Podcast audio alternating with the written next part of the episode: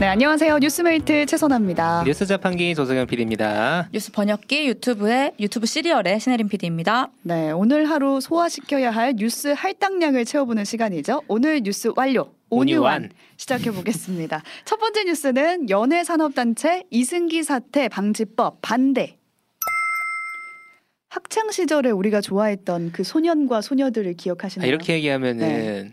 첫사랑이 생각나는 거 아니겠습니까? 학교 다닐 때? 그러니까요. 아 그런가요? 저는 그 소년이 생각나는데 전 스타들 아이돌을 중에. 좋아해본 경험이 없어가지고 근데 생각해 보면 우리가 어렸을 때 뭔가 봤던 TV에서 봤던 음. 분들이 지금 그때 인기였던 가수가 당시 나이 보면 한 16살? 어, 샤이니 그렇죠. 키가 16살이었어요. 그렇죠. 지금 뭐 정동원 그 트로트 가수만 그쵸. 해도 정동원 씨도 만 13세에 데뷔를 했더라고요. 아, 그렇죠.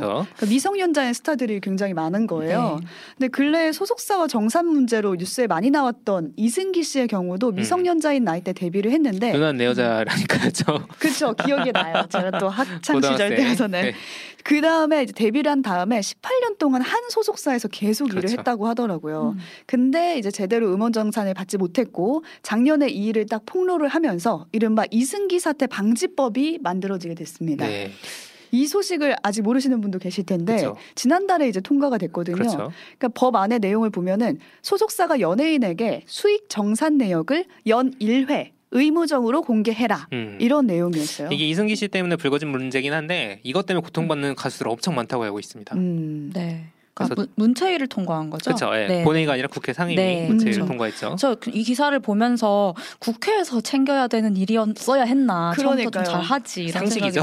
그 너무 들었는데 상식적인 내용이 들어간 거예요. 뭐 어떻게 연일회 의무적으로 당연히 공개해야 되는 거 그쵸. 아닌가. 근데 그게 안 돼 있었던 거죠. 근데 이제 이것만 봤을 때 반대하시는 분들 없을 것 같은데 음. 반대하는 성명서가 오늘 나와서 저희가 나왔더라고요. 뉴스로 네. 가져왔죠. 맞아요. 대중문화 산업계 다섯 개 단체가 오늘 다 같이 성명을 냈는데 내용을 보니까 소속 사가 수익을 공개하는 거 이 부분에 대해서는 찬성한다. 그렇죠. 근데 거기에 청소년 연예인의 노동 시간을 제한하는 내용이 들어가 있는데 이거 왜 들어가냐? 반대한다. 이 그렇죠. 내용 자체가 뭔가 현실을 외면한 내용이다. 이렇게 주장을 하고 있거든요. 자 이러면 이승기 사태 방지법이라고 할 수 있는가?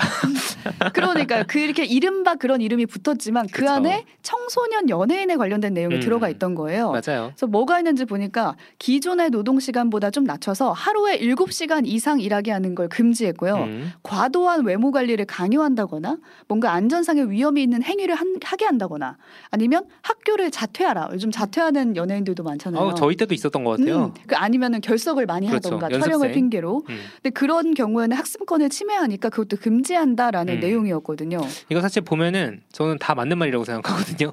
맞아요, 당연히. 네, 청소년이잖아요. 음. 근데 이걸 왜 반대하는 거지? 아까 저희가 뭐 저희 그 샤이니 키 이렇게 네. 뭐 10년 전 어떤 아이돌에 대해서 얘기했 지만 요즘도 뭐 장원영 씨 같은 경우도 미성년자 때부터 일을 되게 열심히 했잖아요. 음. 근데 뭐 보니까 뭐 축제를 막 몇 탕을 뛰고 그러다가 파리로 갔다가 또 뭘. 하고 어. 이런 식으로 일주일의 스케줄이 화제가 된 적이 있었거든요. 아. 그게 미성년자 때였다고 하고 어. 주 69시간을 그러면 사실. 이, 이, 이 노동 시간에 대해서 할 말이 없을 수도 있을 것 같은데. 그렇죠. 그러니까 오히려 뭔가 이런 사안이 안 지켜지고 있었던 건가 이렇게 의심이 되는 거죠. 음. 근데 대중문화 산업계에서는 오히려 정해진 시간보다 더 적게 일하고 있었다 이렇게 음. 주장 하고 있거든요. 그쪽 업계에서는. 쌍방의 얘기를 들어봐야겠네.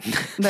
근데 이 이렇게 주장하는 이유가 청소년 연예인의 평균 활동 시간을 보라는 거예요. 그러니까 평균을 낸 거죠. 음. 평균을 냈을 때 이번에 개정안에서 정한 시간보다 더 적게 일하고 있었다. 그러니까 추가 규제는 필요 없다. 그러니까 장원영은 주 69시간이라도 아, 그런 누군가는 거였구나. 10시간 일하면 이것은 사실 평균의 함정이죠. 네. 그러니까 또 다른 이유도 보면은 아이돌의 경우는 뭔가 다양한 연령대로 구성이 되어 있잖아요. 음. 뭐 연령이 다 다르니까. 그렇죠. 근데 이 법안 때문에 정상적인 활동을 막을 수 아, 있다라는 거예요. 팀에서 누구는 걸리, 걸리니까 그렇죠. 개정안을 보면은 연령대별로 일할 수 있는 시간이 좀 맞아요. 세분화돼서 아, 있거든요. 네. 근데 그럴 경우에는 활동이 잘 안 될 수 있다라는 음. 주장인 거고, 그러니까 이제 해당 조항 자체를 이 이승기 사태 방지법에서 빼던가, 아니면 논의가 더 필요하니까 법안을 재검토해 달라 이런 음. 요구를 오늘 성명서에 낸 거죠. 사실 저는 이 기사를 보면서 음. 해리포터가 생각이 났습니다. 해리포터. 네, 해리포터 영화 찍을 때 이게 너무 잘 지켜져가지고 배우들의 인권이 그게 기사가 여러 번 나왔었거든요. 네, 이 모든 출연자가 해리포터는 다 그렇죠. 미성년자였잖아요. 뭐 해리포터, 론, 음. 헤르미온느 네. 배우 이름들이 갑자기 엠마 왓슨, 나는데 다니엘 레드클리프. 네. 근데 이들이 촬영 때문에 이제 학교를 못 가게 되면 그때 화제가 됐던 게 정부에서 자격을 부여한 교사가 온대요. 직접 와서 음. 그쵸. 알려준다는 거예요. 가르쳐 준대요. 그러니까 학습권 자체를 보장해 준다는 거예요. 근데 일본 같은 경우도 찾아보니까 저녁 9시 이후로는 미성년자들이 일을 할 수 없도록 규정이 되어 있대요. 규정을 해야 돼요. 그러니까 법적으로 규정이 되어 아, 있으니까 국회가 필요한 일이었군요. 네, 지켜지는 거예요. 그러니까 우리 가 우리 같은 경우는 이런 권리가 아직 지켜지고 있지 않으니까 이런 법이 나온 음. 걸 텐데 부디 법안이 뭔가 청소년을 보호하는 쪽에서 후퇴하진 않아야겠다라는 음, 생각을 그쵸. 하게 되더라고요. 해- 스타가 불행하면 팬들도 불행합니다. 우리도 뭐 행복한 스타를 원하니까. 그렇죠. 음. 네, 뭐 어린 아이돌 그 노동자의 실태를 음. 알고 싶으시다면 시리얼에 17살에 억대의 빚을 지고 시작하는 산업이라는 제목의 유튜브 검색하시면 나옵니다. 연습생 출신께서 직접 네, 출연했었죠. 제목부터 좀 씁쓸하죠. 네. 다음 뉴스는 벌써 33도 더 센 폭염 온다. 헛웃음만 나옵니다. 네, 5월 더워요. 16일이에요. 아니 저 오늘 어제 오늘 너무 더워서 사무실에서 일하다가 서로 서로 막 다 덥다 이런 음. 얘기를 하는 거예요. 저는 어쩔 수 없다 가겠다 해서 전 대피했어요. 호들갑을? 떨면서 어딘가로. 그늘로. 저는 처음에 아 내가 열이 나서 좀 아, 더운 건가 코로나인가. 했는데 그게 아니라 날씨가 더운 게 맞았더라고요. 실제로 엄청. 더웠어요. 네, 네. 오늘만 해도 서울, 뭐 광주, 대전, 대구 다 30도 이상을 찍었고 음. 올해 여름이 평년 이상 으로 더 더울 거다. 맞아요. 이런 예보가 되어 있어서 음. 다들 마음의 준비는 하고 있었는데 아까 방송 오기 전에 보니까 동해안은 오늘 음. 한여름이었고 강릉이 35.5도였대요. 35? 네. 35. 35.5도.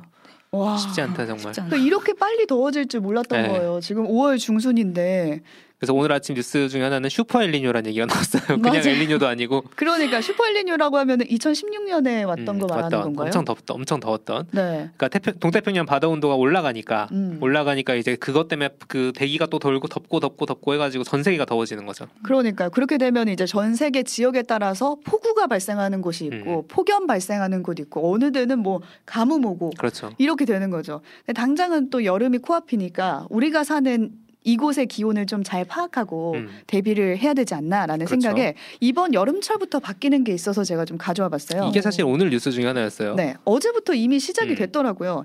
우리 폭염특보가 내려지면 이제 문자 오거나 뉴스에서 많이 나오잖아요. 30몇 도. 네, 그때 기온이 이제 체감 온도로 바뀐다고 합니다. 아. 아. 그러니까 기존에는 폭염 경보가 35도 이상이 이틀 정도 가면은 내려졌는데 이제는 습도를 포함해서 사람이 실제로 느끼는 더위, 그러니까 체감 네. 온도가 35도 이상 일 때 폭염 특보를 내리겠다. 이거 특보 자주 나오겠네요. 자주 나올 것 자주 나올. 것 같은데요. 응. 5월인데도 나올 수도 있어요. 네. 왜냐하면 습도가 높으면 이게 왜 바뀌는 거죠?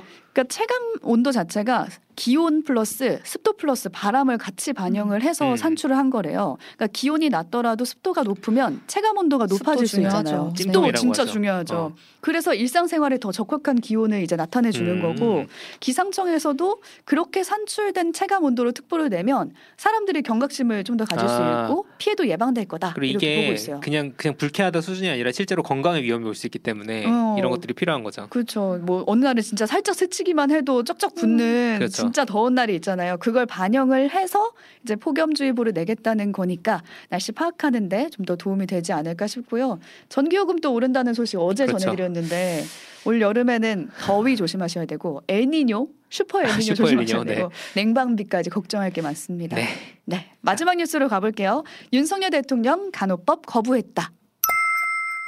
2호 거부권을 행사했다는 소식이 전해졌습니다. 네, 1호도 있었잖아요. 이 거부권 정식 명칭부터 말씀드리면 제2 요구권입니다. 다시 논의해 주세요. 그렇죠. 그러니까 국회에서 법률안을 올렸는데 대통령이 어 이렇게 하세요라고 공포하지 않고 아니 다시 논의해 그렇죠. 보세요라고 거부할 수 있는 권한이 이제 제2 요구권인 거예요. 근데 이번이 두 번째라고 말씀을 그렇죠. 드렸잖아요. 첫 번째는 양곡법이었죠. 맞습니다. 그렇죠. 지난 4일. 그렇죠. 네, 지난달 4일. 네. 그러니까 남는 쌀을 정부가 의무적으로 사들이는 이 양곡법을 거부한 거고 했었죠. 네, 다음으로 이제 제 2호로 간호법을 거부한 건데 이유가 뭐냐라고 음. 봤더니 간호법 자체가 의료 현장에서 직업의 영역 사이에서 뭔가 갈등을 심화시킨다. 음. 그게 국민 건강에 또 피해가 갈 수 있으니까 다시 한번 논의를 해봐라. 이런 네. 이유였어요. 정확히는 이제 간호사만 동의를 하고 있고 음. 그외 의사, 간호조무사, 응급구조사 같은 다른 이제 직업 직업이죠. 그 이거 직업이죠. 다른 직업들이 음. 반대하고 있기 때문에 이제 다시 한번 논의해야 된다라는 건데 사실 거부권이 양곡관리법 때도 그랬는데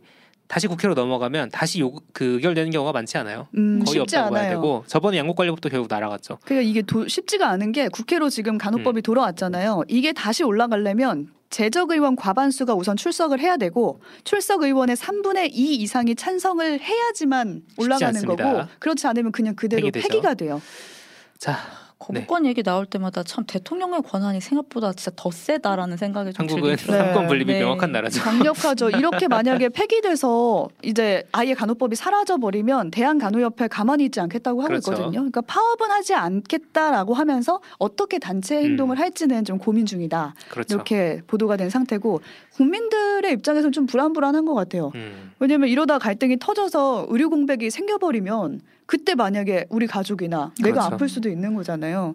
그때가 터지기 전에 그때가 오기 전에 정부가 좀 중재 역할을 잘했으면 좋겠다라는 네. 생각이 저희가 듭니다. 간호법을 한 번 더 다뤄야 될것 그렇죠. 같아요. 지난주에 음, 네. 지지난주에 한번 네. 다뤘는데 그래서 저희 그 이번에 벌어진 갈등 관련해서는 저희 오뜨밀 유튜브 채널에서 간호법 검색해 보시면 나오는 클립 참고하시면 되고 총정리 되어 있습니다. 내일 내일 조금 더 깊은 얘기까지 한 번 더 자세히 정리해드리도록 하겠습니다. 네, 여기까지 오늘 뉴스 할당량 소화시켜 봤습니다. 오늘 뉴스 완료.